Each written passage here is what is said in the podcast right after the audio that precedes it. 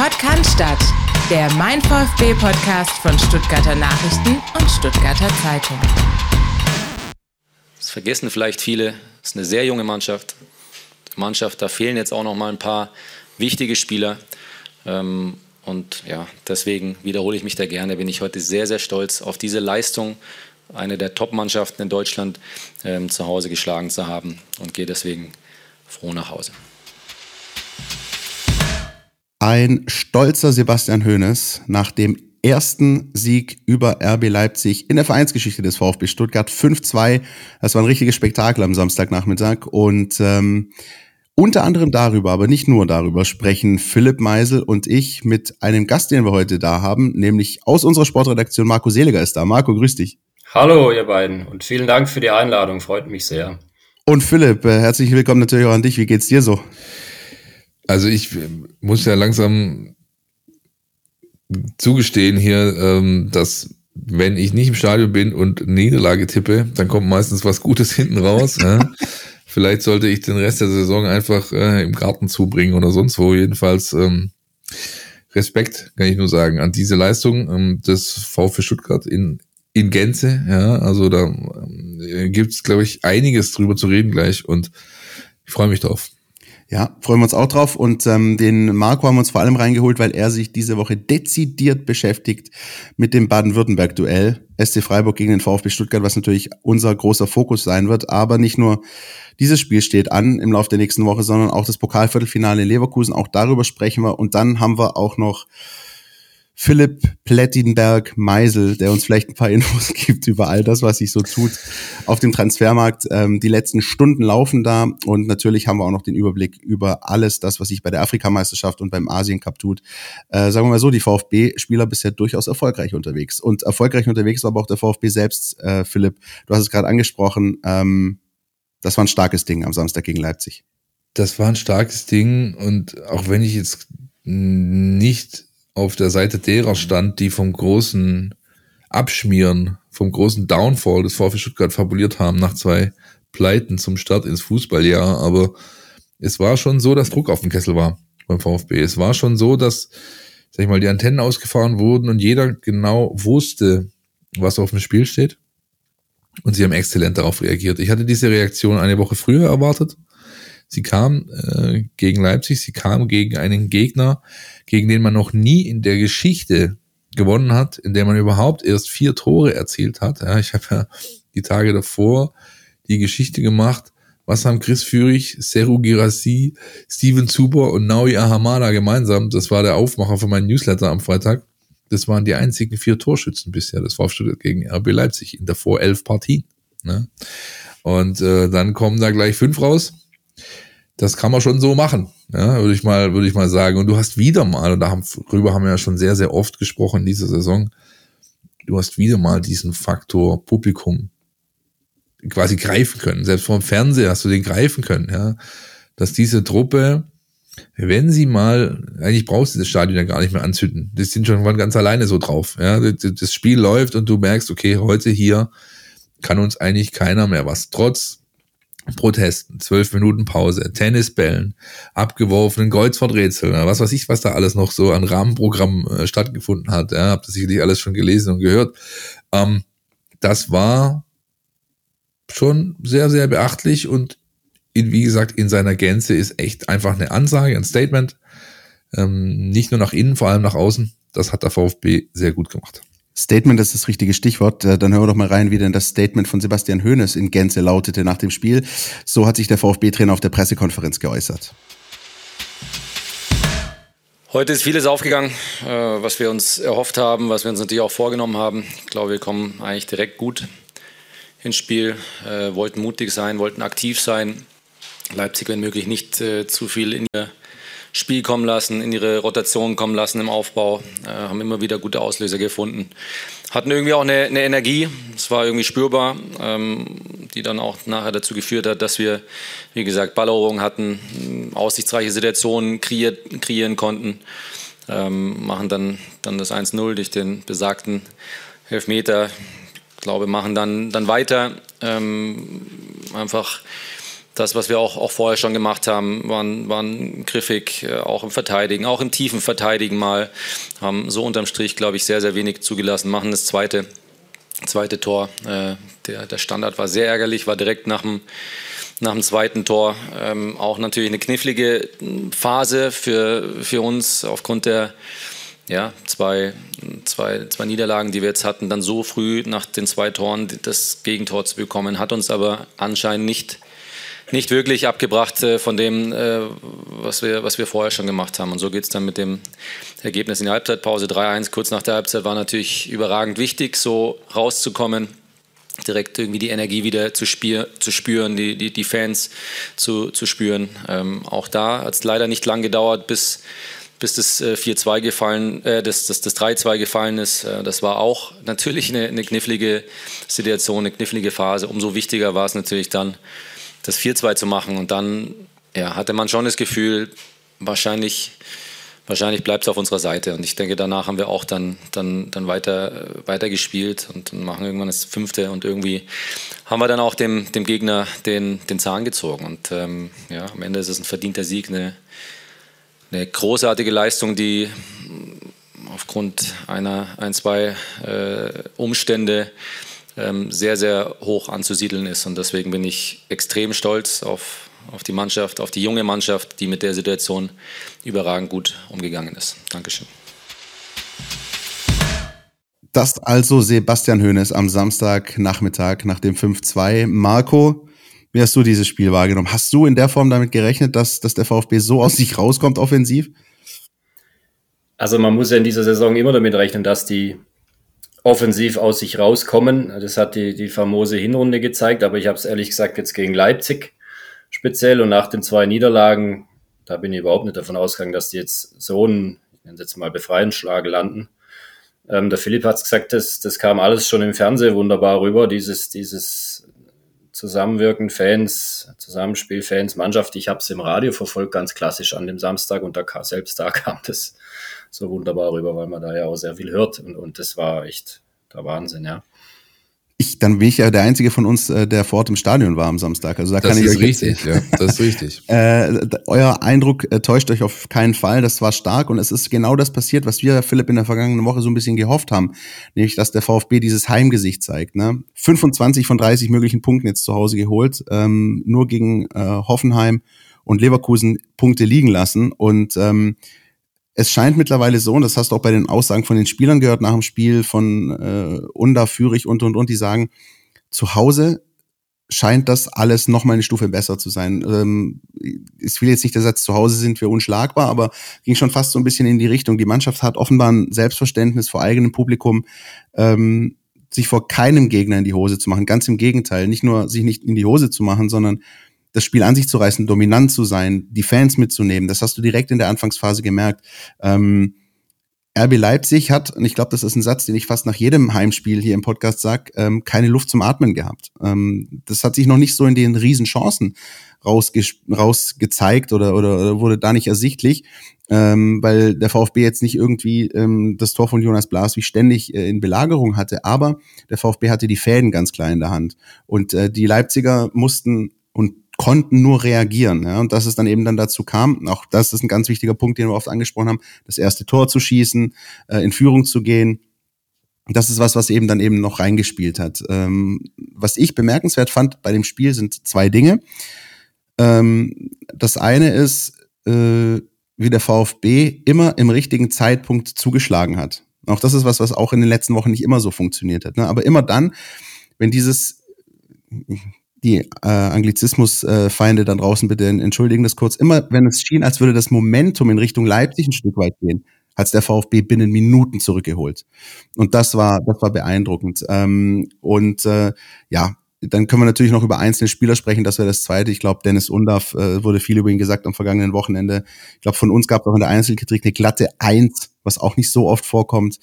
Ähm, aber die Art und Weise, wie er äh, dieses Spiel mit seinen Toren äh, mit entschieden hat, war schon beeindruckend. Und besonders beeindruckend fand ich das 2-0, was er geschossen hat. Also das, diesen, diesen Ball, den er da kriegt und äh, aus der Luft nimmt direkt und flach unten unhaltbar für den Torwart rein. Das ist was, wenn du einen Instinkt hast und äh, Innenseite, Christian. Ja. Innenseite, das ist ganz wichtig. Nicht einfach blind draufgeballert, eine Innenseite genommen, ja, wie sich das gehört.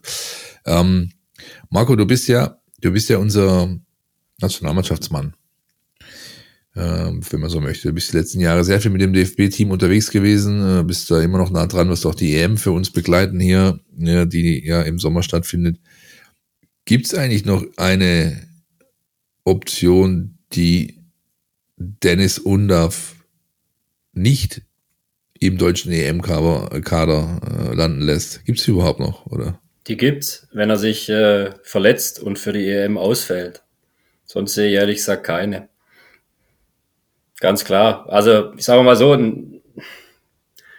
Julian Nagelsmann weiß, über den weiß man, über den Bundestrainer, dass der eigentlich, oder nicht eigentlich, sondern dass der sehr auf genau solche Spielertypen steht, solche, solche klassische Begriff, Straßenfußballer, Instinkt, bisschen anders als die anderen, nicht so stromlinienförmig und da passt er ja ideal ins Raster und wenn, wenn er so weitermacht, ja, klingt das nicht nur platt, sondern es ist einfach so, dann führt er keinen Weg an ihm vorbei und, und, und offen gesprochen, der Nagelsmann wäre ja geradezu behämmert, sage ich mal, wenn er, wenn er auf einen Dennis Undav in dieser Form verzichtet, weil man ja wahrscheinlich auch weiß, dass er, dass er als Typ, also Undav, nicht rumstänkern würde, wenn er auch erstmal auf der Bank sitzt, wenn er von der Bank kommt oder erstmal gar nicht kommt. Für den wäre das ja das Allergrößte, da überhaupt dabei zu sein, also in meinen Augen. Kann ihn da nur noch eine Verletzung im Moment aufhalten, ja was natürlich keiner hofft. Ähm, toi, toi, toi. Und ich glaube, ähnliches gilt auch für Chris Führig übrigens, der am Samstagnachmittag der Vorbereitungsgott war äh, und, und, und die Dinger äh, teilweise wunderbar aufgelegt hat. Äh, Marco, das Einzige, was ich mich gefragt habe, ähm, du kennst ja den DFB äh, in den vergangenen Jahren ein bisschen besser und vor allem, da gab es nicht nur erfolgreiche Zeiten, sondern gab es auch weniger erfolgreiche Zeiten. Das Einzige, wo ich noch so eine Diskrepanz sehe zwischen Dennis Undaff und dem DFB, ist, ähm, ist so ein bisschen das Thema Außendarstellung, Außenwahrnehmung. Also wir, wir kennen Dennis Undaff, du kennst ihn ja auch als ein Spieler, der sehr auf die Leute zugeht, der sich Zeit nimmt für Selfies, für, für die Fans. Und der DFB hat ja eigentlich in den vergangenen Jahren genau die gegenteilige Politik gefahren. So ein bisschen Abschottung, bloß Geheimtraining, überhaupt nicht groß mit den Leuten zu tun haben. Das ist das Einzige, wo ich vielleicht atmosphärisch, völlig ab vom Fußballerischen, noch, noch einen Unterschied zwischen Dennis Undaff sehe und seiner offenen Art, auf Menschen zuzugehen und dem DFB, der in den letzten Jahren alles getan hat, aber nicht auf die Menschen zugegangen ist. Da hast du völlig recht, aber vielleicht wird jetzt da ein Schuh draus, weil der DFB das offensichtlich, das haben sie schon oft gesagt die letzten Jahre, im Moment ist das schon festzustellen, dass sie das ein bisschen mehr leben wollen, genau wie er das machen will, wofür Dennis Undaff steht oder stehen würde, Volksnähe, Unkompliziertheit, auch mal wieder die Pforten öffnen und nichts versperren. Ähm, ja, hast es angesprochen, der DFB hat äh, 2018 war das, glaube ich, ganze Wälder in Südtirol abgesperrt, kilometerlang, dass, dass sich da keine fünfjährigen Knirpse mit, dem Deutschland-Trikot im Urlaub mit ihren Eltern auch noch auf 500 Meter nähern, nähern dürfen. Also über diese Dimension redet man da. Und solchen Schwachsinn wollen sie jetzt wirklich sein lassen. Die wären ja auch behämmert, wenn sie bei einer Heim-EM sich nur abschotten würden, weil wie will man da denn eine Euphorie schüren. Also er wird, wenn man, da wird ein Schuh draus, da passt er ja sogar rein in dieses neue Vorhaben. Bleibt zu hoffen, dass er den Lauf tatsächlich beibehält. Ähm, dann äh, ja, darf man gespannt sein, wie man so schön sagt, ob dieses Unkonventionelle dazu beitragen kann, dass der DFB nach, sag ich mal, mehreren Jahren eher drögen Auftritten bei internationalen Turnieren vielleicht mal wieder eine positivere Rolle spielen kann, völlig unabhängig vom Sportlichen. Ja.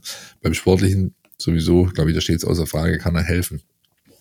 Ich würde aber Was ein bisschen vorsichtig sein bei aller Euphorie, die wir jetzt auch ein bisschen schüren, völlig zu Recht. Ja. Er, er wird jetzt weder atmosphärisch noch sportlich kann man von ihm erwarten, dass er da der absolute Heilsbringer wird und äh, Natürlich das nicht. garantiert ja. ist, dass Tore fallen und, und tolle Stimmung herrscht. Da kann da, sagen wir es mal so, ein, ein wichtiger Mosaikstein dessen sein, aber jetzt irgendwie dann zu sagen, Undaf überspitzt gesagt, rettet den DFB, da wäre ich ein bisschen, da wäre ich weit davon entfernt. Da muss man auch immer ein bisschen, bisschen vorsichtig sein.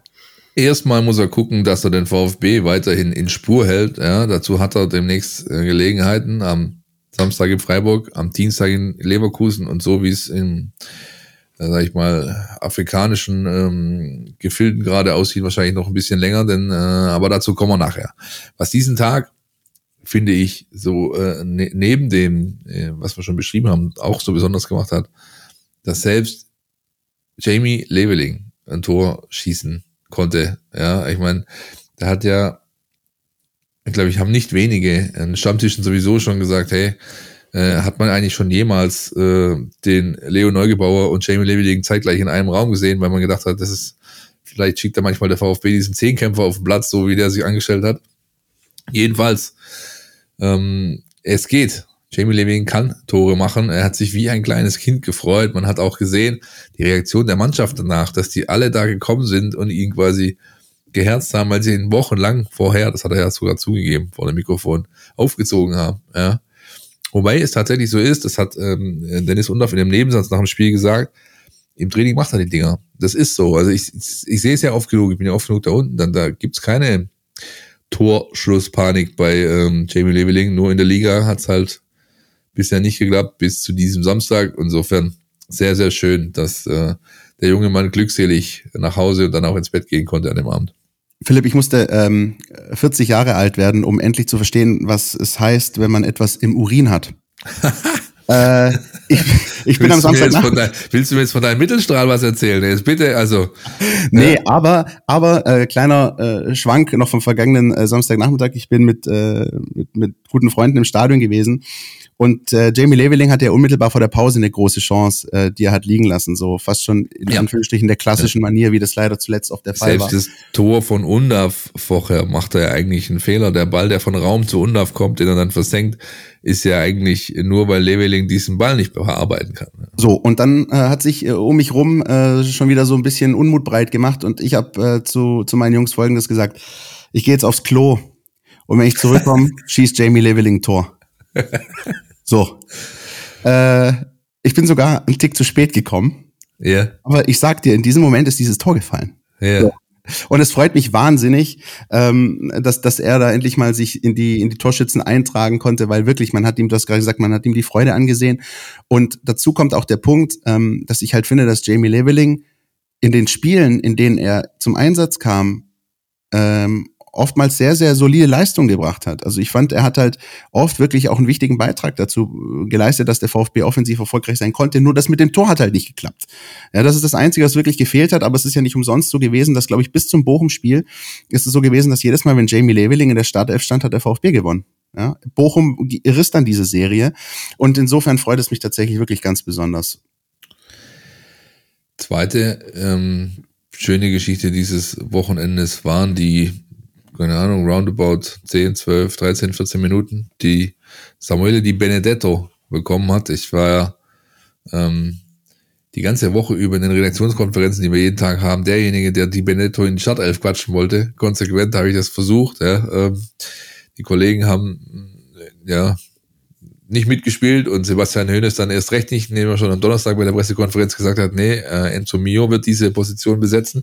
Aber dass er eben spielen äh, durfte und auch die Art und Weise, wie er aufgetreten ist, das ist ähm, sehr, sehr positiv, denn ähm, damit hat er sich beworben für weitere Möglichkeiten, ist auch die ganze Woche über im Training bei den Profis geblieben, wird äh, da auch erstmal bleiben, wird äh, aller Voraussicht nach auch mit nach Freiburg fahren dürfen. Und ähm, für so einen jungen Kerl, der, sag ich mal, von dieser berühmten 2005er Generation, über die man ja viel gesprochen hat in den letzten Jahren, vielleicht nicht unbedingt derjenige war, dem man äh, als allererstes äh, zugetraut hat, da eine Rolle zu spielen, dann doch derjenige zu sein, das ähm, ist, ist schön und glaube ich freut jeden, der im NLZ auch arbeitet, weil der Junge ähm, ja schon ein ganz, ganz ordentlicher Kerl ist und bewiesen hat, dass er es drauf hat einfach. Er hat keinen Fehler gemacht, ähm, er hat keinen Ball verloren, mutig in den Zweikämpfen, genau das willst du sehen als Trainer, wenn du da einen reinwirfst und ja, er hat geliefert.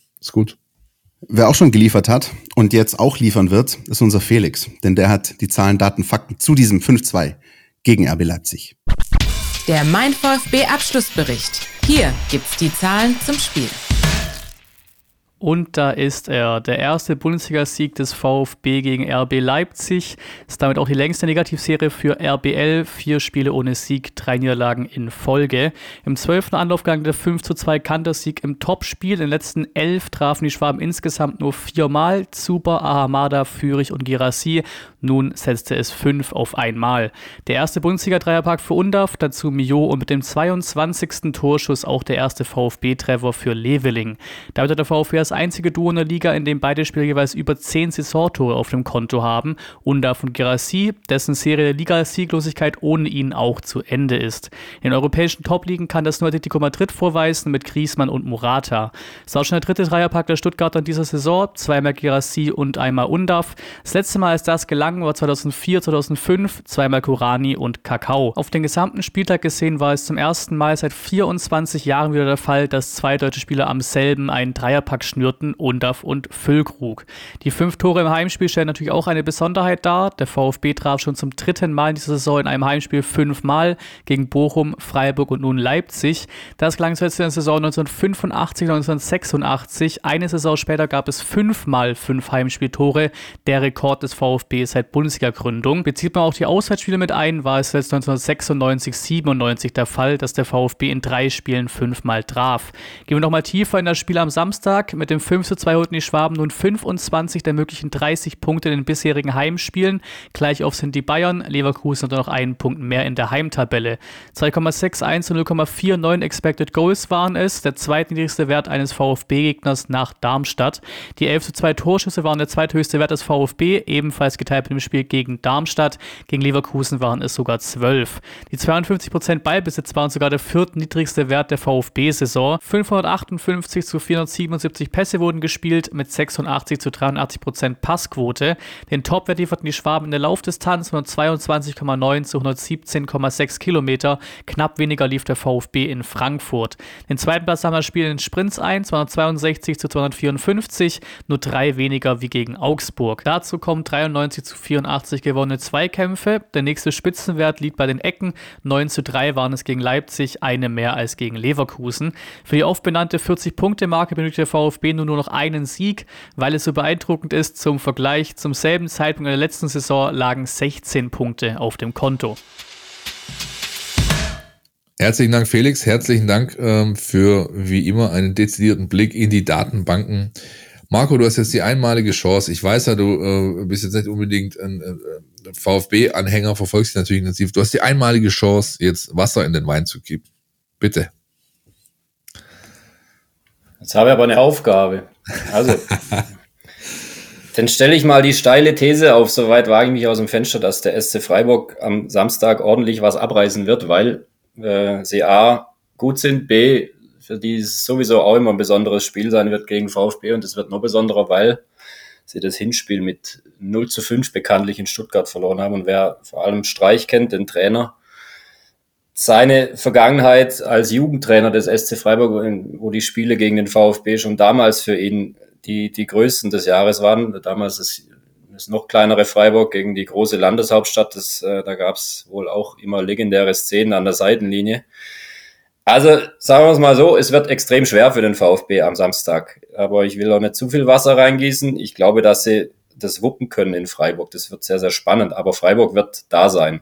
Ich glaube, so ähnlich wie, wie eben der VfB nach dem 5-1 in Leipzig jetzt eben da war gegen, gegen RB zu Hause, könnte natürlich einen ähnlichen Effekt bei den Freiburgern geben, was ich natürlich nicht hoffe, sage ich ganz klar. Aber Marco, ähm, du verfolgst ja, also du bist bei uns in der Redaktion ja auch derjenige, der in den vergangenen Jahren, wenn es um die Bundesliga ging, auch so die Spitzenposition verfolgt hat. Ne? Also auch mal, wenn Bayern gegen Dortmund spielt. Jetzt ähm, äh, das, das Fotofinish in der vergangenen Saison um die Meisterschaft. Jetzt ist der VfB immer noch Dritter. Und du hast da äh, schon auch viele Jahre Erfahrung, siehst, was in München, was in Dortmund, vielleicht jetzt auch was in Leverkusen, Freiburg, äh, ähm, Leipzig und so weiter los ist. Wo ordnest du denn den VfB und seine Entwicklung jetzt ein in den vergangenen Jahren? Weil, äh, ich meine, du warst ja auch und bist lange genug Teil des Teams gewesen. Wir, wir haben zusammen äh, Nachmittage im Stadion verbracht, als es äh, schlimme Spiele im, im schlimmsten Abstiegskampf gab. Und jetzt reiht sich der VfB plötzlich da oben ein. Wie, wie so, wo sortierst du den VfB ganz persönlich in dieser Spitzenriege gerade ein? Ich stufe ihn genau da ein, wo er gerade steht. ähm, hinter Bayern und Dortmund, äh, Bayern und Dortmund, sagt Bayern und, und Leverkusen, die weiter marschieren werden, glaube ich, bis zum Ende der Saison. Aber dann halte ich es für sehr möglich, dass, äh, dass der VfB den dritten Platz zementiert und in die Champions League einzieht. Warum? Äh, Leipzig, der andere Kandidat, den haben sie gerade aus dem Stadion geschossen. Dortmund halte ich trotz der drei Niederlagen, ja, drei Siege jetzt zum, zum Auftakt, sorry, in der, in der Rückrunde, Jahresauftakt, nicht für stabil, nach wie vor nicht. Die haben nicht wirklich gut gespielt teilweise. Und dahinter, Mai, also Eintracht Frankfurt und sonst was, da braucht man sich nicht verstecken. Und auf Sicht würde ich sagen, dass es so ein, so ein überzeugendes Überraschungsteam, wie, wie es der VfB gerade ist, mit all seinen Leistungen, Offensivfußball, wie bisschen Phoenix aus der Asche, dass es, dass es sowas die letzten Jahre nicht gegeben hat in der Liga mit dieser Qualität auf dem Platz. Wird spannend bleiben. Ja, ähm, finde, Markus Prognose kann eintreten, wenn du halt deine Baustellen besser bearbeitest. Die hast du weiterhin, ja, wenn wir schon bei Wasser und bei Wein sind. Vor allem ähm, auswärts. Ja, zuletzt. erstens das, vor allem auswärts, dann aber auch die Szene vor dem Openda-Tor. Ich meine, du hast zweimal die Möglichkeit, da aktiv was dagegen zu tun. Beim ersten Mal unterlassen das Mittelstädt und äh, Mio ne, ne, quasi eine, ne, zuzupacken, ja, lassen den Pass von Olmo zu dann ähm, ähm, der Sportskamerad Roh gibt Geleitschutz, ja, macht auch nichts, geht nicht aktiv in diesen Zweikampf. Das ist eine Szene. Und die finde ich eklatantere, weil es halt ein Thema ist, sein Saisonbeginn Standardsmann. Ey, also wenn du, wenn du einen Eckball äh, äh, oder auch einen Freistoß, der von außen kommt, so verteidigst wie vor dem Tor von Cesko, dann also du verteidigst ja quasi nicht. Die stehen fünf oder sechs eins Überzahlen in der Situation. Und niemand macht was. Und der Karasor hat, ich weiß nicht, ob das jemand im Nachgang gesehen oder gehört hat, hat in der Halbzeit, er hat zwar, der war in der Halbzeit bei, beim Sky-Mikrofon, bei diesem unsäglichen Basile-Menschen da und, und ähm, hat, hat, Entschuldigung, hat äh, jedenfalls aber klare Ansagen gemacht. Gesagt, wir haben da Blocker zugeteilt. Das sind Menschen, also das ist, gibt eine klare Aufteilung für solche Szenen. Und die Jungs haben halt nicht, also die Blocker, die da eingeteilt waren, er hat keine Namen genannt, dafür war er clever, ja, aber er hat schon Einblicke gegeben und gesagt, die Jungs, die eingeteilt waren, waren da halt nicht da. Ja, und so geht's dann halt nicht. Ja, und das ist ein Thema, das den VfB seit Saisonbeginn begleitet. Also und, wenn wir äh, beim Thema Wasser sind, indem man, dass man in Wein gießen kann, dann kann man da nochmal den Namen Vincenzo Grifo am Samstag spielen und die genau. Qualitäten, die der SC Freiburg seit Jahren aufgrund ja. dessen Qualitäten genau bei Standards hat. Also da könnte Herr Grifo noch ein bisschen Wasser reingießen, wenn das Marco, so kommt. Der Marco springt schon die ganze Zeit. Ich, genau, er springt schon die ganze Zeit nach vorne in unseren äh, Part zum Freiburg-Spiel. Ich würde sagen, wir schließen mal ab und machen eine Werbepause. Du willst nicht nur jede Woche den Podcast hören, sondern zu jeder Zeit voll über den VfB Stuttgart informiert sein? Mit dem Mein VfB WhatsApp-Kanal bleibst du immer auf Ballhöhe. Werde Teil der Community und erhalte Zugriff auf aktuelle News und Videos. Jetzt bei WhatsApp nach Mein VfB suchen und dem Kanal beitreten.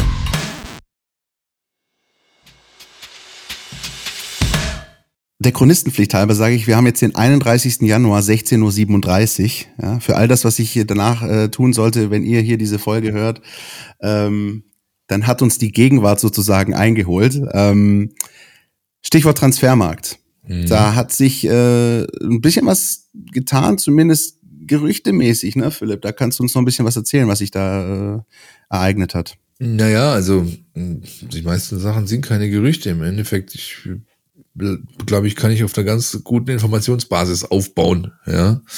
Ähm, während wir hier aufnehmen am Mittwochnachmittag sitzt ein gewisser Herr Dahut in einem Privatflieger, um über den Kanal zu segeln und beim VfB Stuttgart womöglich noch am Abend einen Medizincheck zu absolvieren. Das heißt, wenn ihr diese Folge hört, kann das ganze Thema schon erledigt sein. Im Raum steht eine Ausleihe bis Saisonende plus Kaufoption im einstelligen Millionenbereich, hohen einstelligen Millionenbereich. Das ist das. Ähm, Sebastian Hoeneß hat sich ähm, ja, intern schon länger dafür ausgesprochen, gerne eine, hätte gerne noch ähm, eine Backup-Option für vor allem Angelo Stiller im äh, Mittelfeld. Die hat er nicht. Jetzt bekommt er sie, so wie es aussieht, wenn nichts auf den letzten Meter noch schief geht.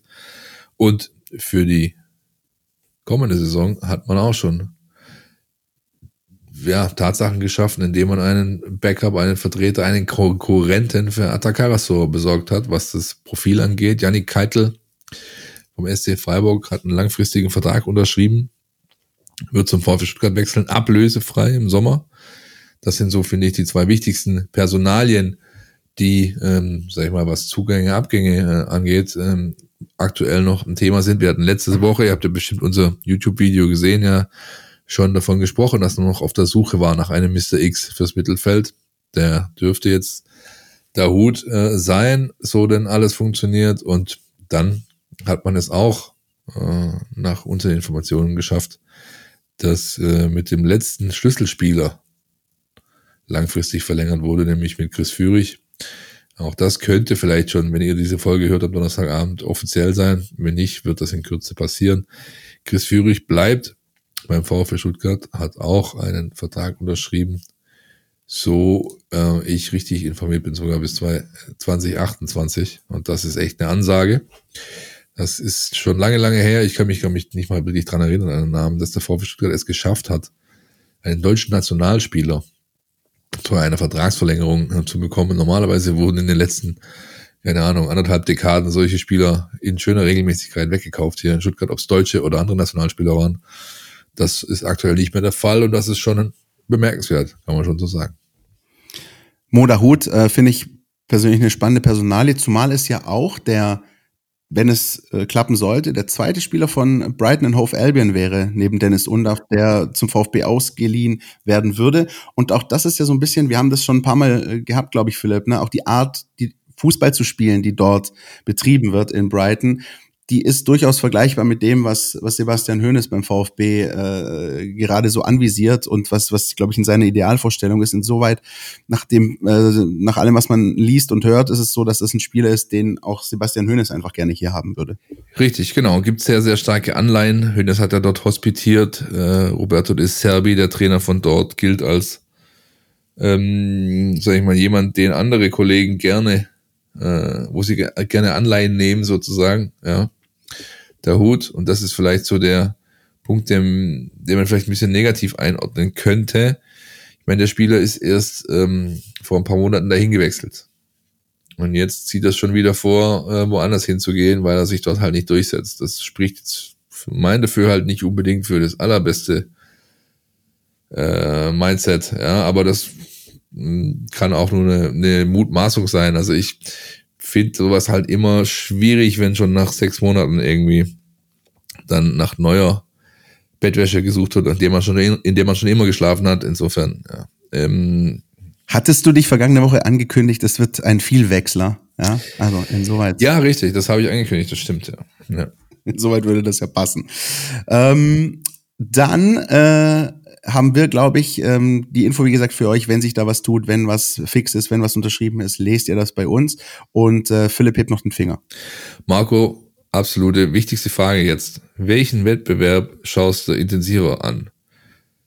Die Asien-Meisterschaften äh, oder den Afrika-Cup? Die Bundesliga. Aber dafür sind wir ja da, Philipp, dann. Ja, ja. Oh. Ja. Was ich, ich habe mich in letzter Zeit ein bisschen, du bist ja der der, der größte Afrika Cup Fan, äh, den ich, ich kenne. Bin, ja, ja. Ich habe einiges richtig. geschaut, aber nicht ich bin nicht zu jedem Spiel gekommen, weil es im vergangenen Wochenende auch durchaus andere sportliche Ereignisse gab, die da parallel so ein bisschen eine Rolle gespielt haben, aber ich bin mittlerweile auch im Asien Cup drin. Ja? Habe ich jetzt, weil es ist schön zur Mittagszeit, ja, kannst in der Mittagspause ein bisschen reingucken. Habe ich jetzt vorher ein bisschen erst die Japaner gegen Bahrain gesehen. Ähm, ich glaube, was ist äh, aus VfB-Sicht, und das ist wahrscheinlich das, was unsere Hörer am äh, meisten interessiert da draußen, alle vier Spieler, die äh, mit ihren jeweiligen Auswahlmannschaften unterwegs sind, sind im Viertelfinale. Ja? Also wir haben Seru Girassi, der es mit Guinea geschafft hat, äh, durch ein Tor tief in der Nachspielzeit gegen Äquatorialguinea sich durchgesetzt. Ähm, wir haben die Demokratische Republik Kongo mit äh, Silas, die sich ebenso dramatisch im Elfmeterschießen durchgesetzt hat. Ähm, Silas unter anderem in Elfmeter ganz sicher verwandelt dort. Und wir haben bei der Asienmeisterschaft ähm, die Koreaner, die gegen Saudi-Arabien in 90 plus 9 den Ausgleich zum 1-1 erzwungen haben, sich ebenfalls im Elfmeterschießen durchgesetzt haben. Und ich glaube, von all denen äh, und von den vier Mannschaften, die man aus VfB-Sicht verfolgt, Japan fast schon langweilig, sehr souverän äh, 3-1 gegen Bahrain gewonnen. Ähm, die Viertelfinale naja, du hast ja, du hast ja angekündigt, dass äh, Ito mit dem Titel nach Hause Hause kommt, dann müssen sie auch schließlich was dafür tun. ja, stimmt allerdings. Was übrigens interessant ist, also die Viertelfinals bei beiden Turnieren finden statt am Freitag und Samstag, also jeweils zwei Viertelfinals ja. am Freitag, zwei am Samstag, gilt für beide Turniere. Was ähm, beim Afrika Cup echt interessant ist, wenn man so ein bisschen den Bogen spannt, mal äh, weg von den VfB-Spielern.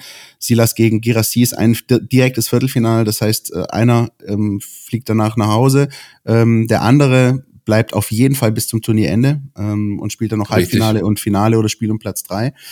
Ähm, was aber interessant ist beim Afrika Cup ist, das habe ich vorher erst gelesen, äh, die acht Viertelfinalisten stehen fest. Und es sind komplett andere acht Teams als vor zwei Jahren. Also kein einziger Viertelfinalist jetzt ist äh, vor zwei Jahren beim letzten Afrika Cup im Viertelfinale gestanden. Man muss dazu sagen, es gab wahnsinnig überraschende Ergebnisse. Äh, Nordafrika hat sich geschlossen schon verabschiedet. Marokko, der Top-Favorit, äh, gegen äh, Südafrika raus. Das ist vielleicht die größte Überraschung. Ähm, äh, Tunesien schon in der Vorrunde raus ähm, Ägypten ausgeschieden. Und ähm, mittlerweile ist es auch so, dass der Senegal äh, auch noch ausgeschieden ist, der Titelverteidiger. Also das Feld ist völlig offen. Die Elfenbeinküste der Gastgeber, die mit drei Punkten sich irgendwie als Dritter durchgemogelt hat, haut eben den Senegal im Elfmeterschießen raus. Äh, äh, das ist völlig crazy. Und ich glaube, in, mittlerweile, wir haben äh, in den vergangenen Wochen von Turnierfavoriten gesprochen, während das in Asien, glaube ich, immer noch die Japaner, Australier und Koreaner sein dürften, ähm, vielleicht der Iran noch ähm, ist es halt in Afrika völlig offen. Da kann alles passieren. Und auch da würde ich mittlerweile tatsächlich nicht mal ausschließen, dass vielleicht ein VfB-Spieler mit dem Ding nach Hause kommt. Vielleicht der, der Gewinner des Viertelfinals Kongo gegen Guinea, wer weiß es schon. Falls sich da draußen noch irgendjemand fragt, warum ich Fan dieses Wettbewerbs bin, Christian Pavlic hat gerade äh, alle Argumente geliefert, die es dafür braucht. Ähm, ja, fraglich natürlich, äh, was mh, mm, das mit dem VfB macht. Also man kann jetzt schon davon ausgehen, dass auch wenn ein Spieler zurückkommen kann, äh, in, gegen Leverkusen im Pokal an dem Abend wird keiner spielen können. Ähm, das ähm, ist selbst, wenn das natürlich reisetechnisch machbar ist, weil die klimatischen Unterschiede, Reisestrapazen, dies, das, das kannst du eigentlich nicht verantworten. Ja? Vielleicht macht ähm, Sebastian Hoeneß den Tim Walter und setzt äh, Silas oder Seru, ja auch immer kommt, auf die Bank, wie damals Walter Nico González, ohne ihn einzusetzen, nur um zu äh, demonstrieren, ja, ich könnte ja, wenn ich wollte, aber mehr ist glaube ich nicht. Oder um in der 119. einzuwechseln für ein Schüsschen danach oder so. Wer weiß es schon. Ja. Wer weiß. Lasst uns zum nächsten Themenschwerpunkt kommen und das ist die Nachwuchsabteilung. NLZ News. Neues von den Nachwuchsmannschaften. Unsere NLZ News. Ähm, Philipp, da hat sich personell bei der U21 wieder ein bisschen was getan, ne? Ja, ich würde jetzt gerade, ich bin gerade überlegen, ob ich den Marco frage, was er von Lukas Sonnenwald und Nathan Winkler bisher gesehen hat, aber ich glaube, da kommt nicht viel, oder Marco? Ich muss gestehen, also dass da ähnlich viel kommen würde wie beim Afrika Cup und Asien Cup, ja. Das ist äh, auch wirklich äh, okay so, ja. Äh, das äh, Asche ist auf mein kein Haupt. Thema. Ja, nein, überhaupt gar nicht. Ähm, jedenfalls diese beiden, die sind ähm, kurz vor Transferfensterende noch gewechselt. Das ist ähm, zu verschmerzen. Das sind äh, Ergänzungsspieler, die beide in der Vorrunde der Regionalliga Süd überhaupt keine Rolle gespielt haben. Äh, Sonnenwald wechselt zu einem äh, direkten Ligakonkurrenten nach Balingen mit H, Christian. Ein Kaiserstuhl. Kaiserstuhl. Richtig. Ach, das sehr schöne Ecke. bitte. Sehr, Kannst nicht sagen. sehr schöne Ecke. Und äh, Winkler nach Norderstedt, das ist Regionalliga Nord. Ähm, jo, viel Glück. Mehr kann man den Herren nicht wünschen. Und ähm, für die Mannschaft von Markus Fiedler geht es jetzt am Wochenende so richtig in die Vollen um 12 Uhr auf dem Vereinsgelände gegen 08 Bissingen. Nee, nicht auf dem Vereinsgelände, beim PSV wird gespielt. Wollte ich gerade sagen, ja, da wo es, ja. äh, sag ich mal, kulinarisch auch durchaus Champions League gespielt wird. Ja. ja da, da kann jetzt auch wieder mitreden. da ist er. So. da ähm, äh, geht's gegen 08 Bissingen im ersten Test und dann stehen noch weitere an. Es ist noch jede Menge Zeit. Ligastart ist erst am ersten Märzwochenende, ich glaube dritter, vierter, nee, zweiter, dritter März, sowas, äh, geht's dann los mit einem Spiel gegen das andere Baling, das ohne Haar. Äh, das ist der erste Gegner für den VfB, Pflichtspielgegner im neuen Jahr. Bei der U19, da habe ich letzte Woche mal schön äh, geschlampt. Ich dachte nämlich, da dauert es noch, bis das Spiel bei der Bayern ansteht. Dem war nicht so. Im Gegenteil. es war letzte Woche und sie haben es ganz ordentlich gemacht, Christian, oder? Schönes 3-0. Ja, mhm. so kann man das mal machen. Äh, souveräner Auftritt, ähm, völlig verdient auch äh, dieses Ding gewonnen. Und ähm, da sieht man wirklich, dass diese Mannschaft jetzt schon durchaus noch was vorhat. Ja, das ist auch das, was man bei Nico Willig gehört hat, was er auch nach dem äh, Junior Cup angeklungen hat. Ähm, da lässt man jetzt nicht irgendwie auslaufen oder so, ganz im Gegenteil. Ja. Und das war, das war ein richtig gutes Ding. Und äh, die nächste Gelegenheit hat man gleich wieder am Samstag 13 Uhr zu Hause gegen den ersten FC Kaiserslautern. Richtig, wer also nicht äh, nach Freiburg fährt, äh, der gehe, gehe bitte an wahrscheinlich Trainingsplatz eins. da wird äh, gespielt. Kann man zuschauen für Dauerkarteninhaber und Mitglieder mit, ergünst, äh, mit ergünstigt, ähm, vergünstigsten Eintrittspreisen. Ich glaube, sechs Euro, meine ich, äh, ungefähr kostet. Das ist schon okay. Ja. Und äh, möglicherweise ist es sogar noch weniger. Das ist ja wirklich fair für so ein Spiel. Also wer nicht in Freiburg ist, kann sich am Samstag um 13 Uhr die U19 gegen den ersten FC Kaiserslautern anschauen. Wer Richtig. in Freiburg ist, äh, es könnte vielleicht logistisch dann ein bisschen eng werden, aber wer in Freiburg ist, könnte sich theoretisch am Samstag um 13 Uhr ebenfalls den VfB anschauen, nämlich die U17, die gastiert beim SC Freiburg. Ich kenne ja Leute, die das machen. Ja, Ach, sag ob, bloß. Ob die dann rechtzeitig beim Anpfiff äh, im Europaparkstadion sind, lass ich mal dahingestellt. Marco, kennst du die Verkehrssituation gut genug, ja, um da eine Einschätzung die, abzugeben? Äh ich kenne die ganz gut und ich würde natürlich nicht aus Groundhopper-Sicht und aus Fansicht und aus äh, Herzblutsicht davon abraten, immer machen. Ganz ja. klar. Aber wenn man, wenn man sein Hirn einschalten würde, nur nach dem gehen würde, würde ich davon abraten, weil man muss quasi jetzt, als die äh, neue Arena oder das Europaparkstadion des SC Freiburg quasi am anderen Ende der Stadt ist, einmal durch die Stadt ähm, da sind äh, sehr, sehr schmucke 30-Zonen durch diese Stadt, äh, teils einspurig. Blitzer und da kann man auch? sich äh, auch Blitzer ohne Ende, da kann man sich jetzt ausrechnen, äh, ob, äh, wann man da los muss. Also eine halbe Stunde, wenn man, wenn man 13 Uhr Ampfiff, am besten um 12.30 Uhr nach dem, beim Aufwärmen des Jugendspiels, dann, ja. äh, wenn man es schaffen will, am besten Richtung Bundesliga-Stadion. Also immer machen, aber mh, hm, mit Kopf eher nicht. Ich werde äh, es nicht machen, ähm, aus genannten Gründen, aus von Marco genannten Gründen, ist mir zu riskant und schlussendlich ähm, ist äh, die Bundesliga dann schon wichtiger, ist ja logisch. Ja, die, ähm, spannend wird sein, in welchem Trainer der VfB Stuttgart antritt. Ja. Jan Kirchhoff äh, wird zum ersten FSV Mainz 05 wechseln, dort U19-Trainer werden, ist möglicherweise am Samstag schon gar nicht mehr dabei, sitzt nicht mehr auf der Bank. Wer den VfB Stuttgart betreut, in diesem Spiel ist offen und wer es zukünftig tut auch. Ähm, möglicherweise passiert aber auch da bald Personelles, äh, was uns dann in der nächsten Woche beschäftigen wird. Dann würde ich sagen, machen wir noch ein kurzes Päuschen und dann der große Ausblick auf die Begegnung im Breisgau. Bis gleich. Ihr wisst ja, Freitag ab 1 macht jeder seins. Aber bevor ihr ins Wochenende geht, müsst ihr noch eine Sache erledigen. Eure Mails checken und den Mein VfB Newsletter lesen. Da steht alles drin, was ihr braucht, um rund um die Weiß-Roten mitdiskutieren zu können. Jetzt sofort abonnieren unter meinvfb.de.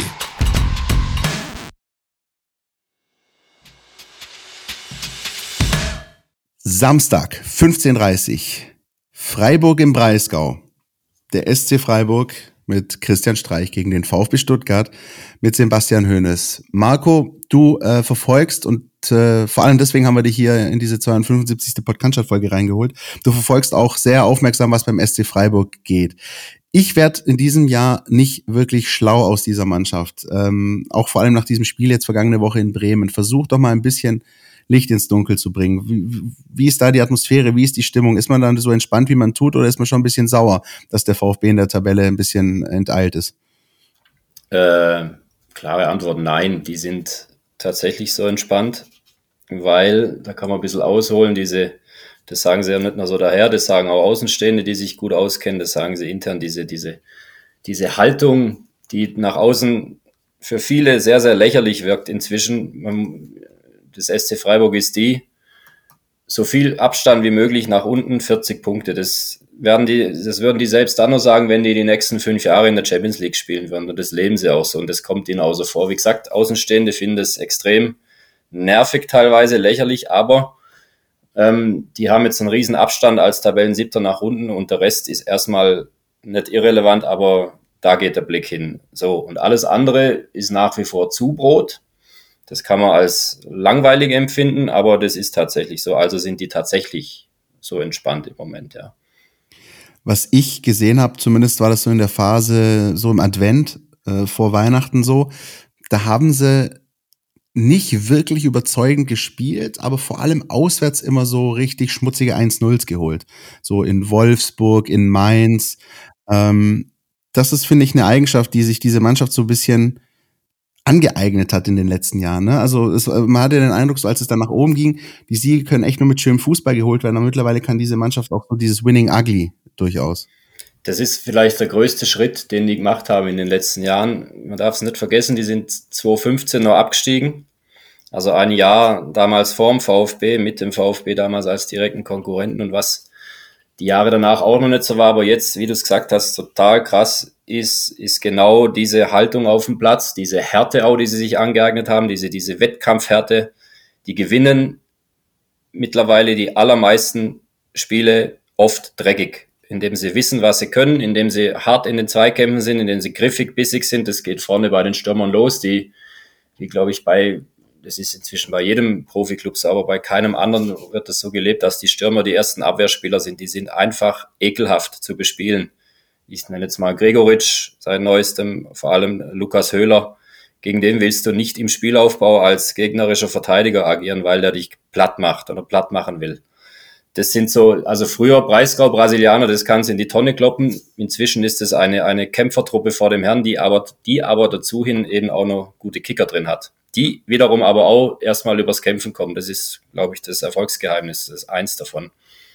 Ja, da hat Marco schon ein paar Namen genannt, die, die wir auch so auf unserer Liste haben, Philipp. Da kommen wir später noch dazu. Ähm, inwieweit aus eurer Sicht, ich meine, Marco hat es, glaube ich, schon vorher ein bisschen angekündigt, inwieweit spielt dieses 5-0 aus der Hinrunde eine Rolle? Ich glaube, wahrscheinlich beim SC Freiburg ein bisschen mehr als beim VfB, oder?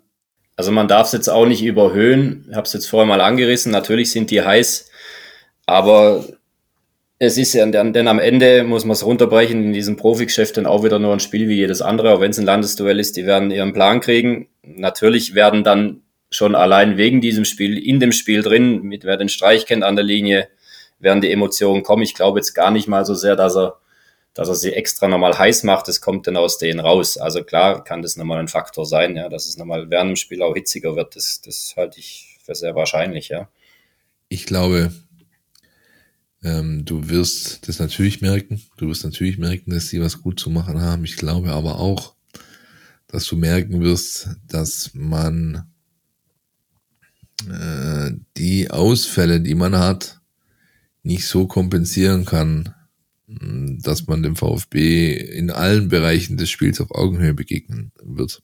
Ja, ich meine, wir reden hier von Leuten wie Christian Günther, äh, wir reden von Leuten wie Philipp Lienhardt äh, oder auch ein, ähm, na, Rizzo Doan, der beim, äh, beim Asien Cup ist gerade. Ja, das sind Spieler, die machen normalerweise den Unterschied für Freiburg oder oft und die fehlen halt. Und ähm, ich glaube, das wird eine Rolle spielen am Wochenende, denn der VfB Stuttgart, so er denn an diese Leistung, das ist natürlich immer vorausgesetzt, ja, wenn wir jetzt hier über sowas diskutieren, so er denn an diese Leistung anknüpfen kann, die er gegen Leipzig gezeigt hat, ähm, hat eigentlich, er gibt wenig Angriffsfläche, um ihn zu schlagen, auch für Freiburg nicht, ja, auch für Freiburg zu Hause nicht und deswegen würde ich schon davon ausgehen, dass man, ähm, ja, dass man da ein eindeutiges Spiel sieht. Kann mich aber auch täuschen. Ne? Ähm, es ist ja oft so, dass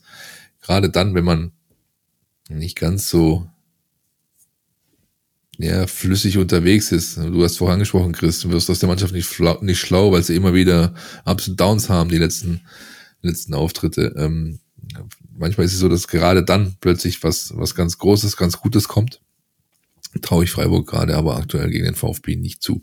Erstaunlich. Ich glaube, das ist eine der, der wenigen Folgen, in, in der du vielleicht optimistisch bist oder man hat das zumindest so, ich habe ja. versucht mal rauszuhören. Mir geht's echt anders. Ich bin, ähm, ich will nicht sagen, ich habe Bammel vor dem Spiel, aber ich mag, äh, und äh, da, da sehe ich Marc auch schon ein bisschen grinsen, ich mag Auswärtsspiele in Freiburg nicht. Ähm, mhm. Und zwar schon auch aufgrund mhm. der VfB-Historie in den letzten Jahren, egal ob im, in welchem Stadion, ob im Schwarzwaldstadion oder jetzt in dem neuen Stadion. Ja. Ähm, ich erinnere mich noch ganz gut ans letzte, sorry, mhm. wenn ich da reingrätsche, weil da war ich arbeiten unten, diese, diese, diese quasi äh, zwei Szenen, mit denen Sagadu das ganze Spiel sozusagen hergegeben hat und so, ja, klar. Das ja, ist ich mag, Freiburg immer schwierig. Genau, ich finde, das ist echt ein schwieriges Pflaster. Aber auch das ja. haben sich, ich glaube, so wie, wie für andere Bundesligisten mittlerweile Stuttgart auswärts ein schwieriges Pflaster. Ja. Äh, so ist so ist Freiburg finde ich echt ein schwieriges Pflaster, um auswärts zu spielen und gerade eben vor dem Hintergrund dessen, dass der VfB auswärts ist zurück jetzt nicht so auf die Reihe gekriegt hat, äh, vor Weihnachten schon nicht, aber jetzt halt auch in Gladbach und Bochum nicht und in Freiburg wirklich atmosphärisch mindestens dasselbe erwarten, wenn nicht sogar noch mehr. Und dazu noch ein Gegner, der bei allem Respekt für, für Gladbach und Bochum in meinen Augen stärker ist. Ähm, dazu kommt dann eben, äh, ja, dass vielleicht auch Christian Streich an der Seitenlinie ein bisschen rumtollt. Dazu kommt das. Ähm, ein bisschen das, rumtollt ist sehr, sehr höflich umschrieben, was da passiert. Ich, ja. ich bemühe mich, freundlich zu bleiben. Und tatsächlich auch, und da bin ich auch sehr gespannt, äh, gerade bei VfB-Auswärtsspielen in Freiburg, der Faktor Schiedsrichter immer eine Rolle gespielt hat. Mache ich normalerweise nicht zum ah. Thema. Ist für mich, äh, ist für mich auch ja. äh, tatsächlich normalerweise äh, hintergründig zu betrachten. Aber gerade in den vergangenen beiden Spielen in Freiburg war es so, dass es da durchaus interessante Entscheidung gab. Ich erinnere mich an Tobias Stieler, der ähm, ersten Elfmeter gab für den VfB und ihn dann zurückgenommen hat und keiner wusste so wirklich warum. Ich erinnere mich an das letzte Spiel im vergangenen Jahr, als es, du hast es gerade angesprochen, zwei äh, VAR-Elfmeter gab. Der erste für mich ganz klar, der zweite, hm, weiß ich nicht. Lag aber auch daran, dass man in Freiburg äh, zufälligerweise mit der Schiedsrichterleistung in der Woche zuvor nicht zufrieden war. Also, was ich damit sagen will, ich will mitnichten irgendeine Verschwörungstheorie aufbauen, aber ich will sagen, dass der SC Freiburg es weiß, wie man Druck auf Schiedsrichter in solchen Spielen aufbauen kann, um möglicherweise davon zu zehren.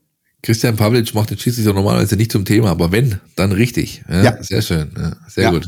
Äh, aber das, das, äh, das hat sich der SC Freiburg halt auch ein Stück weit auch erarbeitet in den letzten Jahren. Ja, das gehört dann auch dazu, das muss man auch sagen. Ja, ich glaube, also ich, der zentrale Punkt ist, glaube ich, der, den Marco anfangs anges angesprochen hat. Wenn du dieses eklige, wenn dieses harte, dieses äh, auch schmutzige zum Teil, wenn du das knacken kannst, hast du gute Chancen. Wenn du es nicht knacken kannst, dann sieht es nicht gut für dich aus. Ganz also man kann sie ja auch mal umdrehen. Äh, der VfB hat ja bewiesen in dieser Saison, dass er sich auch gegen defensiv starke Gegner, knackige, bissige Gegner von 1 bis 11 durchkombinieren kann. Mittel hat, Lösung parat das zeichnet ja den, den Trainer Sebastian Hoeneß ja auch aus und den, mit dem jetzt auch die Mannschaft, dass, dass die ja, glaube ich, auch gegen so einen defensiv starken, kompakten, griffigen Gegner wie Freiburg auch Lösungen kreieren kann. Das hat ja auch das Hinspiel gezeigt, wobei Freiburg da weit weg war von Griffigkeit. Da haben sie, glaube ich, den schwärzesten Tag der letzten Jahre erwischt, Freiburg, ja.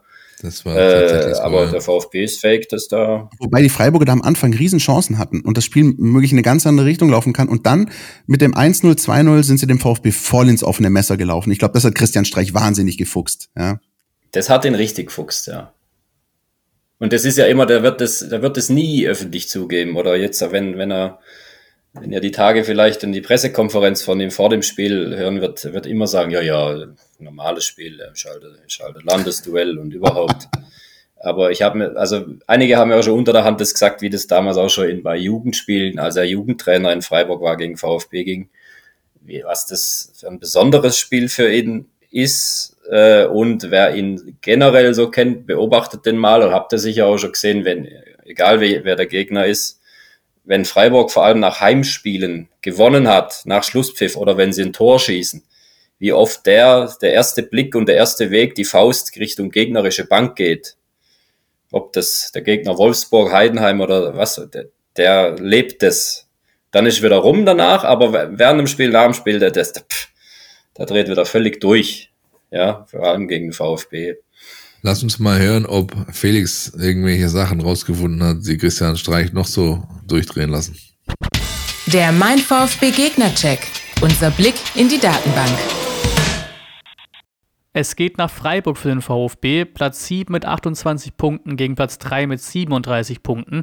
Die Bilanz in Freiburg ist recht ausgeglichen. 23 Spiele, 12 Freiburg-Siege, 2 Remis, 9 VfB-Siege.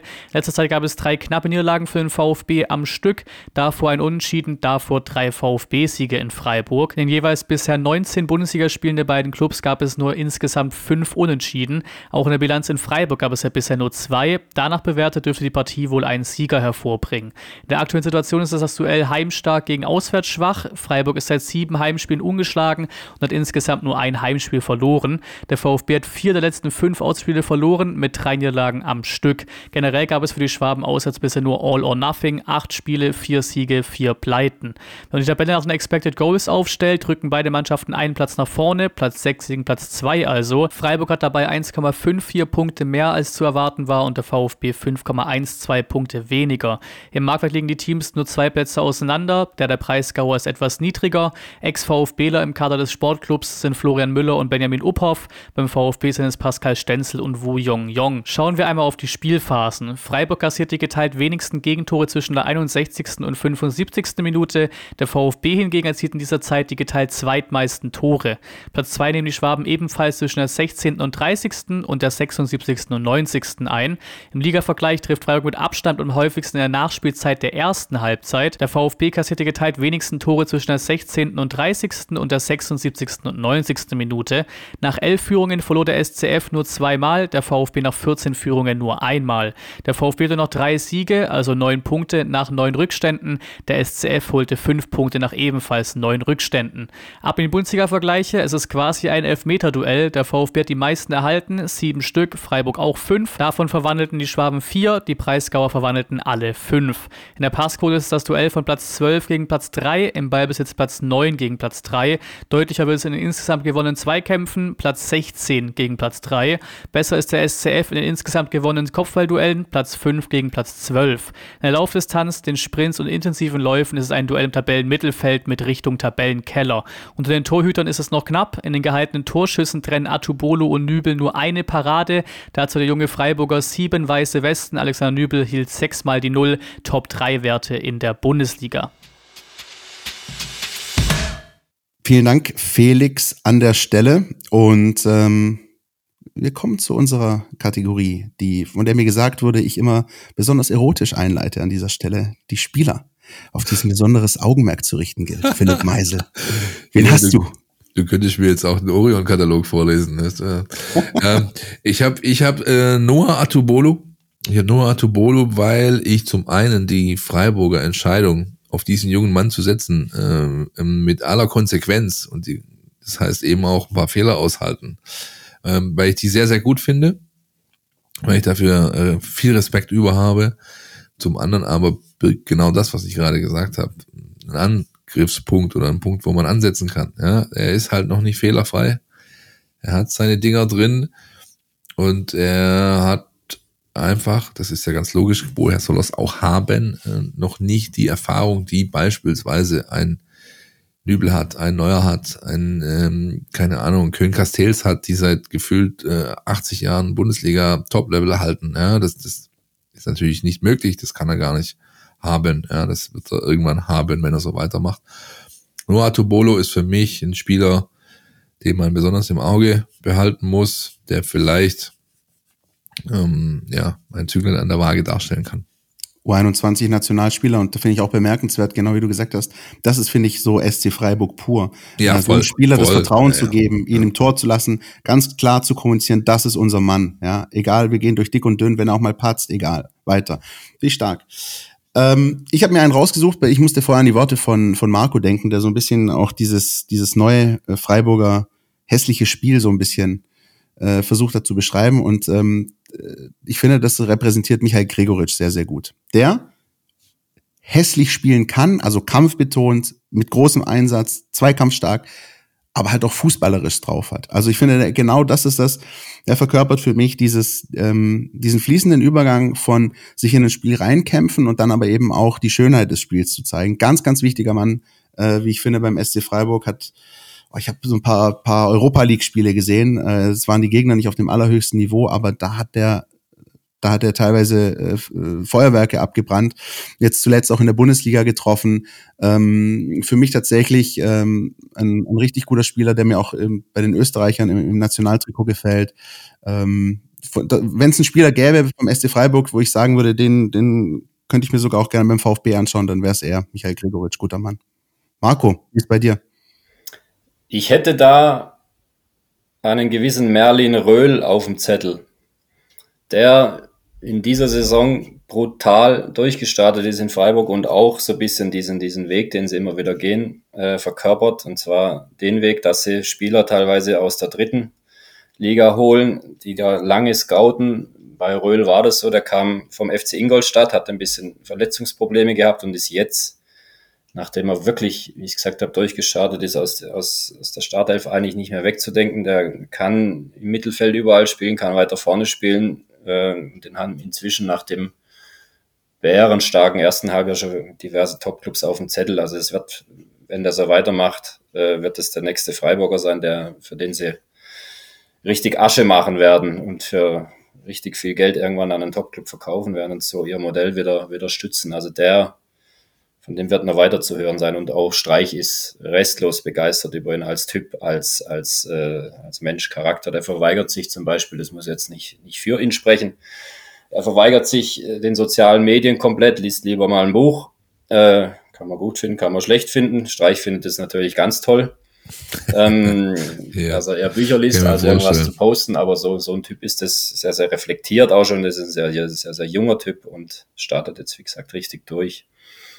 Auf den sollte man achten. Dann ähm, würde ich Bleibt sagen an der Stelle, Philipp, müssen wir noch Tipps abgeben. Ne? So sieht's aus. Marco beginnt als Gast. Wie geht das Spiel aus? 3-3.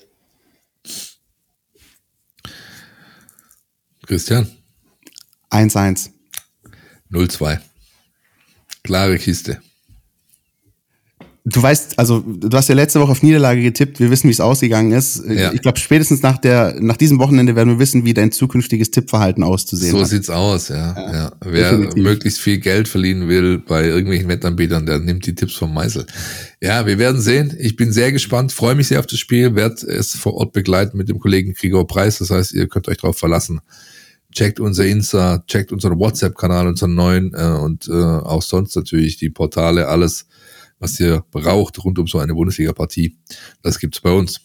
Und nicht nur rund um so eine Bundesliga-Partie, sondern auch rund um so eine DFB-Pokalpartie. Denn auch die steht an in der nächsten Woche, Dienstagabend, 2045, Pokalviertelfinale Bayer Leverkusen gegen den VfB Stuttgart. Ähm, wenn das Ding nur annähernd so dramatisch wird wie das Ding, was ich äh, mir am Dienstagabend angeschaut habe zwischen St. Pauli und Düsseldorf, also vom Spielverlauf her, dann ähm, bin ich gespannt, in welchem Zustand ich nächsten Mittwoch den Podcast aufnehme, Philipp.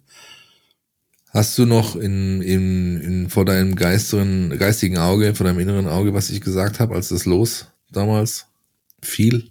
Du warst recht, äh, ich will nicht sagen überschwänglich, aber du warst äh, zuversichtlich. Ich habe mich richtig gefreut, genau, weil das das größte Brett ist, das du kriegen kannst. Und ähm, ich generell ein, ein Mensch bin, das projiziere ich jetzt damit einfach auf den VfB Stuttgart, der genau das mag, die größtmögliche Herausforderung. Und ähm, ich sehe es halt, also unabhängig jetzt vom VfB oder sonst was, ich sehe es halt immer wieder so, wenn ich Athlet bin, Leistungssportler, ja, dann ist das doch die beste Motivation, die ich kriegen kann die schwierigste Aufgabe, die höchste Hürde, die, wir nennen es wie du es willst, aber das ist doch das, warum ich das mache. Warum ich diesen Weg eingeschlagen habe, warum ich mich monatelang im Training quäle oder was auch immer, um mir Höchstleistung abliefern zu können. Und genau die ist notwendig gegen Leverkusen. Sonst wird es natürlich nichts, ist auch klar. Und deswegen also äh, diese Jungs, die machen das ja nicht nur, weil sie auf Instagram gut aussehen wollen und äh, bei Louis Vuitton große Taschen aus dem Laden tragen wollen. Ne? Die, die machen das doch in allererster Linie, weil sie Bock haben auf Herausforderung. Und was kann geiler sein, als die größte, die du aktuell in Deutschland kriegen kannst, vor der Brust zu haben? Ich finde das toll. Marco, ich glaube, du warst sogar im Dienst, als das Viertelfinale ausgelost wurde und hast die Meldung geschrieben. Ich glaube, du hast es hautnah miterlebt. Was hast du gedacht, als dieses losgezogen wurde? Ja, das wahrscheinlich, das wahrscheinlich jeder gedacht hat. Man hat sich so insgeheim schon gedacht mit, mit Kollegen, Kumpels, so jetzt wart mal ab, das muss sich dieses Szenario nochmal vor Augen halten. Die haben, ich glaube, zwei Stunden vorher oder nicht mal anderthalb war der Schlusspfiff in Stuttgart. Der Gegner ja. hieß Leverkusen. Ja. Wir erinnern uns alle und dann war, glaube ich, 19.10 Uhr rum ging die Sportschau los in der ARD mit der Auslosung und dann hat ja jeder, hey, warte ab, jetzt komm. So halb ernst teilweise, die anderen dann halb im Scherz, äh, die kriegen jetzt, warte ab, das wird Leverkusen, das passt ja alles und so. Genauso ist es gekommen. Man hat es eigentlich überhaupt nicht glauben können, nicht fassen können, aber irgendwie dann wieder doch, weil das, weil das irgendwie, war, war es ja dann wieder klar im Nachhinein, dass das, dass das genau Geschichten aus dem Paulanergarten, sag ja, ich immer. Ja, sicherlich, ja. ja, sicherlich. Sehr schön, ja. Aber tatsächlich ist es so, ähm, dass, also ich kann, ich kann da auch das, was Philipp sagt, völlig verstehen. Ich kann natürlich aber auch jeden verstehen, der sagt, boah, muss das jetzt ausgerechnet sein. Auf der anderen Seite, wenn du in diesem Wettbewerb weit kommen willst, dann wirst du irgendwann so oder so Leverkusen aus dem Weg räumen müssen. Ja, und ähm, dann lass es halt jetzt sein, dann lass es jetzt nächste Woche sein. Äh, beide haben mit, äh, mit dem Afrika Cup zu kämpfen. Bei beiden ist nicht so klar, wer da sein wird, wer nicht da sein wird. Ähm, beispielsweise ist es bei Leverkusen jetzt so, dass Edmund Tabsoba zurückkehrt, weil Burkina Faso ausgeschieden ist. Richtig. Und nu allerdings der eigentlich fast schon raus war mit der Elfenbeinküste, ist noch dabei. Äh, Boniface At sowieso verletzt. Äh, Atli ist zurück, mit Marokko raus. Ja. ja. Also die werden vielleicht, wir hatten es ja vorher schon mal davon, die werden vielleicht schon jemand sogar einsetzen können, ja, weil da ein, zwei Tage länger dazwischen sind oder mehr Pause, mehr Zeit zur Akklimatisierung da ist. Also ähm, Tapsoba und Atli könnten, glaube ich, schon einsatzfähig sein. Ähm, nichtsdestotrotz, ähm, Ihr habt ja äh, Leverkusen gegen Mönchengladbach sicherlich auch gesehen, wenn auch nur eine Zusammenfassung. Also für die gilt eigentlich dasselbe wie für den VfB auch. So groß ist es auch wieder nicht, der Leistungsabfall. Ohne die. Ja, also das sind schon Kader, die das vertragen können, die das auffangen können. Wenn, wie gesagt, wenn äh, andere Protagonisten dafür in die Bresche springen. Ähm, das hat in den letzten äh, Wochen eigentlich immer gut geklappt. Ja, Im Großen und Ganzen, auch wenn es jetzt 0-0 war von Leverkusen. Zum Beispiel, wenn du siehst, wie Frimpong, der, na gut, der lässt natürlich drei Monster liegen, aber wie der diese Rolle gespielt hat, ja, ich kann mich noch dran erinnern, als der bei Glasgow Celtic war, ja, da war nach, natürlich nach zwei Spielen gleich klar, der bleibt nicht lange bei Celtic, weil der ist viel zu gut für die schottische Liga. Aber da war das halt noch ein Spieler, der hat die Auslinie gebraucht, ja. Der brauchte dieses begrenzende Element, weil du gesagt, der kann eigentlich nur geradeaus laufen, hoch und hoch und runter, hoch und runter. Das kann er sehr lang und sehr intensiv und ausdauernd. Aber ja, und mittlerweile ist es ein Spieler, den kannst du halt auch positionsfremd da reinsetzen. Und klar, er hat jetzt nicht den Killerinstinkt wie, wie in Boniface oder was, aber er spielt ja diese Rolle richtig gut. Ja, und, und ähm, dementsprechend Ausfälle durch die Turniere bei beiden Mannschaften hin oder her. Du wirst ein richtig gutes Fußballspiel sehen und es wird eben andere geben, die in die Bresche springen. Ganz einfach. Muss nur einen Patrick Schick erwähnen, der jetzt auch wieder nach langer Verletzung zurück ist, der vorne im Sturm steht. Ne? Ähm, also die haben dann, es ist, wie du gesagt hast, die, die Qualität ist bei beiden Seiten da und trotzdem muss man natürlich sagen, was aber vielleicht gar nicht so schlecht ist, äh, dass Bayer Leverkusen schon als, als leichter Favorit in dieses Spiel geht, auch mit dem Heimvorteil im Rücken. Das muss aber aus VfB-Sicht alles gar nicht schlecht sein. Ich glaube, vielleicht ist es sogar auch was, wo dann Sebastian Hoeneß, wir werden uns die Pressekonferenz vor dem Spiel anhören, vielleicht auch durchaus was dazu zu sagen hat. Ähm, also das ist gar nicht so schlecht aus so einer Situation vielleicht in diese, in diese Partie reinzugehen. Was auch vielleicht nicht so schlecht ist, ich weiß, Philipp, für dich wird das wahrscheinlich, du wirst sagen, komm, hör auf mit sowas, ich will es nur mal erwähnt haben. Ähm, Bayer Leverkusen spielt ähm, am Wochenende nach dem Pokalspiel gegen die Bayern. Äh, da, da steht das absolute Topspiel an. Ist natürlich ein anderer Wettbewerb, ist auch noch ein paar Tage hin. Trotzdem hat man es bei der einen oder anderen Mannschaft schon mal erlebt, dass sie vielleicht schon mal mit dem Kopf ein bisschen woanders gewesen ist. Ist jetzt bei einem Pokalviertelfinale äh, eher unwahrscheinlich, aber trotzdem, das muss auch diese Mannschaft erstmal wegstecken. Äh, mit all diesen Wettbewerben zurechtzukommen. Die hatten die Europa League in der Hinrunde, das aber alles, wenn man ehrlich ist, erweiterte Freundschaftsspiele waren. Da konnte Xavi Alonso schön durchwechseln und durchrotieren. Jetzt kommt langsam bei Bayer Leverkusen so eine Phase, wo es wirklich auch in den englischen Wochen ans Eingemachte geht.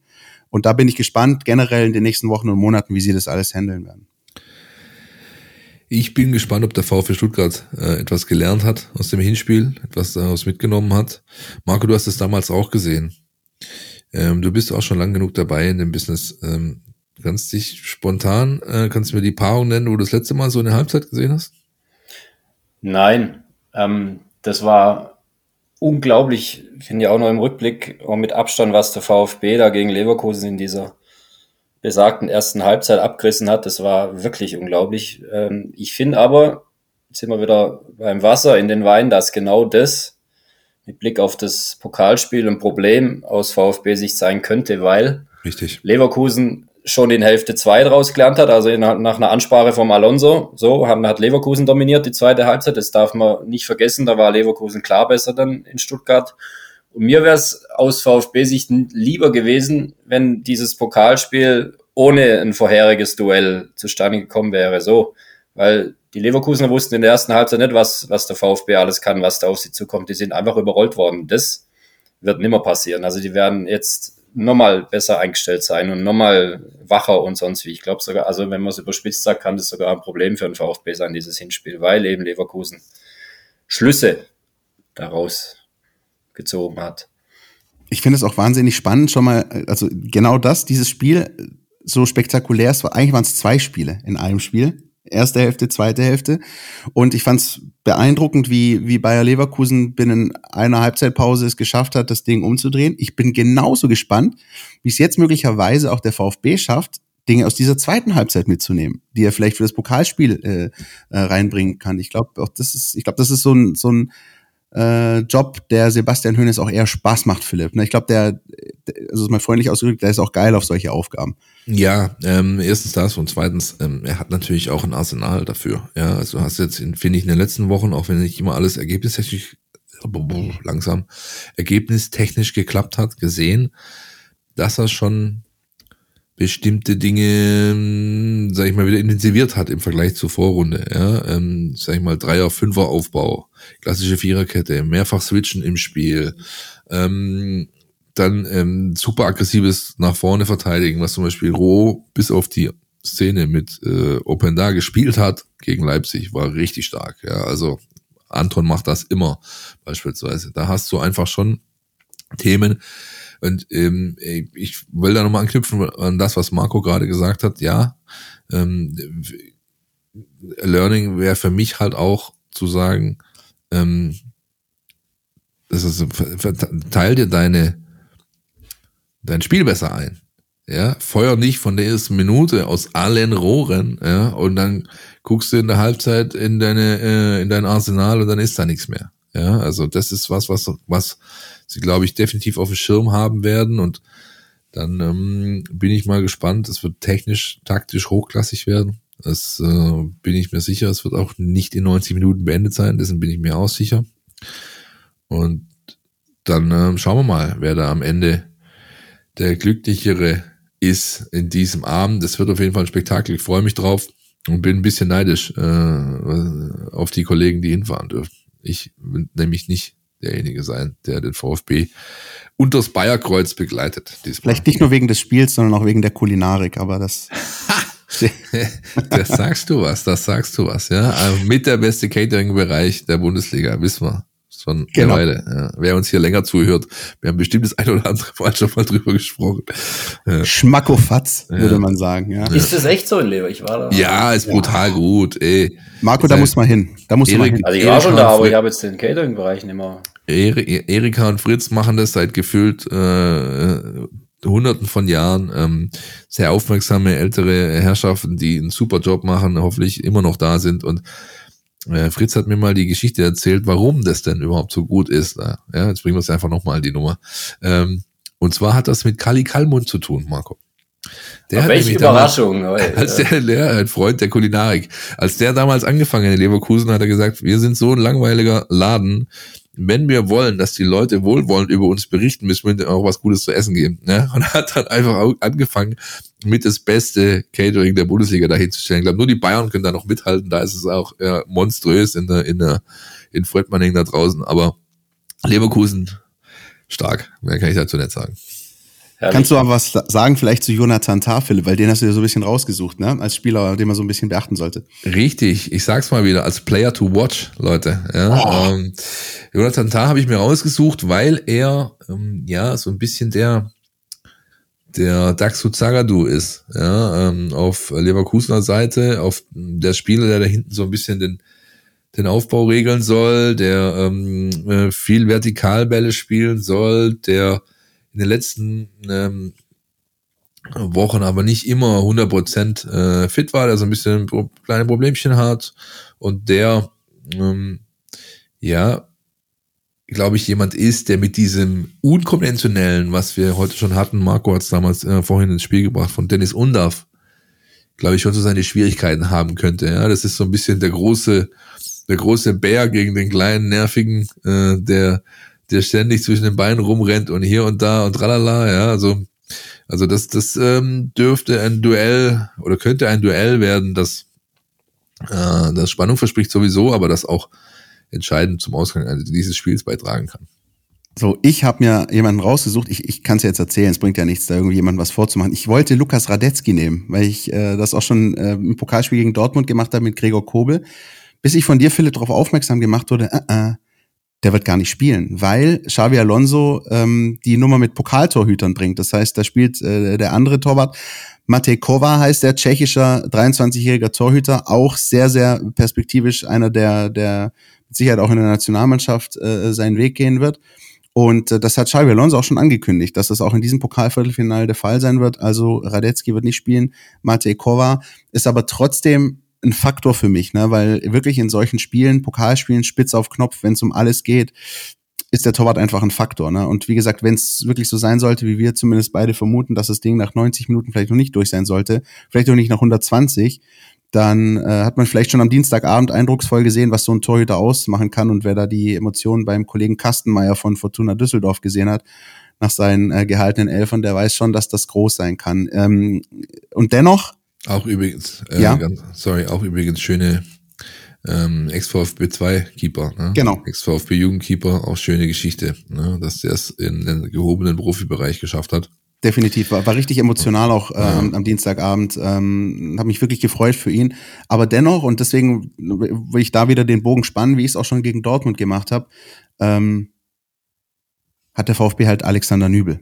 Und tatsächlich, auch wenn der, so, sollte es je so weit kommen und das Ding geht ins Elfmeterschießen, auch wenn der VfB schon einige Elfmeter verschossen hat in der Bundesliga, bin ich ehrlich gesagt ganz guter Dinge. Also zu wissen, dass man so einen Keeper wie Alex Nübel hinten drin hat, beruhigt einen als, als VfB-Fan. Nicht nur, wenn es im Elfmeterschießen drauf ankommen sollte, sondern du wirst einfach auch einen starken Alex Nübel brauchen in den 90 oder 120 Minuten davor. Das ist ja ganz klar. Du brauchst einen starken Torwart, wenn du gegen Leverkusen bestehen willst. Ich würde auf den Jonas Hofmann gehen wollen. Ja. Erstens, weil der, glaube ich, immer noch so ein bisschen, selbst in Leverkusen, früher in Gladbach, auch in der Nationalmannschaft so unterm Radar so ein bisschen durch, durchfliegt gerade in Leverkusen reden alle über, über Wirtz oder über die, auch über die zwei, über die, über die ihr gerade gesprochen habt, über, über Gschaka als Neuzugang. Hofmann aber spielt eine Riesensaison, Neuzugang aus Gladbach. Und der, der kann einfach auch überall kicken, den kannst du überall hinstellen, ist vor allem nach vorne gut. Und ist in meinen Augen auch noch ein Riesentyp. Ich durfte den mehrfach sprechen im Kreise der Nationalmannschaft. Der ist schlau, reflektiert, offen, spricht Klartext. Gibt's immer weniger wie wir wissen, in der Branche. Und wir erinnern uns alle an seinen Glanzauftritt. Äh, damals im Trikot von Borussia Mönchengladbach in Stuttgart nach dem Spiel, als er mal das Rumpelstilzchen in par excellence gegeben hat, Stimmt, nach, ja, nach, äh, nach glaube ich, einem späten Ausgleich für den VfB. Ich meine, es war eine strittige Handentscheidung, Elfmeter, glaube ich, Felix Brüch, VfB. Felix Brüch, Felix Brüch. Ja, an dem Samstagabend, der dann Handelfmeter genau. gab und Silas hat den dann versenkt zum 2-2. Äh, der Kerl nimmt dann auch da kein Blatt vom Mund. Guter Typ. Tipps bitte. Jetzt machen wir andersrum, Philipp. Du fängst an. 1-1 nach 120. VfB gewinnt im Elfmeterschießen. Jetzt ich? Ja. 2-2 nach 120 Minuten und der VfB gewinnt im Elfmeterschießen. 1 zu 2 nach 90 Minuten VfB gewinnt. Da guck an. Da guck an. Oh, ich freue mich schon auf dieses Spiel. Ich freue mich echt schon drauf. Bevor wir jetzt alle abheben hier in emotionalen Höhen, äh, aus denen wir nicht mehr runterkommen heute Abend, ja, vor lauter ähm, Zuversicht, was die nächsten VfB-Spiele angeht, glaube ich, machen wir lieber einen Knopf dran, oder? Absolut. Tausend Dank, Marco, dass du dir die Zeit genommen hast. Ähm, vor allem wirklich, was die ganze Expertise rund um die Bundesliga an und für sich, den SC Freiburg angeht. Das hat uns heute sehr erhellt heute. Danke euch, hat sehr viel Spaß gemacht. Danke. Als ausgewiesener Kenner des FC Bayern, Marco darfst wiederkommen, sobald Alex Nübel seinen nächsten Leihvertrag oder was auch immer für einen Vertrag hier beim VfB Stuttgart unterschrieben hat. Wenn es so kommt, dann bist du auf jeden Fall wieder unser Gast. Das ist doch ein Wort. Ihr seid natürlich sehr herzlich eingeladen, wie immer, uns Feedback zu geben, äh, euch zu melden bei uns, äh, uns zu folgen auf den verschiedenen Kanälen, @meinVfB, Insta, Facebook, X, YouTube und äh, hoffen, dass ähm, ihr euch da weiterhin fleißig mit uns äh, in Verbindung setzt, euch da beteiligt. Natürlich wie immer sachlich bleiben, das ist ganz klar. Info at meinvfb.de, das ist noch die Mailadresse, bei der ihr uns auch noch schreiben könnt, wenn es äh, weiß ich nicht, Dateianhänge noch irgendwie zu versenden gibt, die bei uns erst irgendwie durch den Spam-Filter müssen, Philipp. So sieht's aus. Ähm, da freuen wir uns auf jeden Fall über euer Feedback und freuen uns auf die nächste Woche, in der wir dann natürlich zurückblicken eben auf die Spiele in Freiburg, in Leverkusen und dann steht auch mal wieder ein Heimspiel vor der Tür, nämlich gegen den ersten FSV Mainz 05. Ähm, das nehmen wir alles mit in der nächsten Woche. Bis dann ist dann auch der Deadline Day gelaufen und Philipp hat sein gelbes Kleid wieder abgelegt. da können wir alles darüber nochmal äh, sozusagen Revue passieren lassen.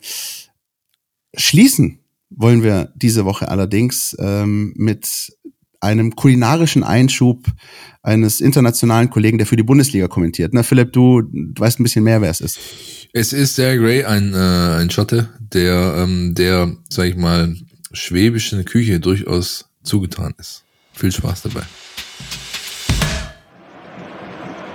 Most of the Stuttgart fans are going to be tucking into the Maultaschen with glee tonight. If you're wondering what a Maultasche is, it's a culinary speciality of this region. Southwestern German dumpling. And if you're not a fan of Maultaschen, then always look for Spätzle, which is the southwestern German variety of pasta. I must confess to being a bit more of a Spätzle man myself. But do give the Maultasche a try if you come here.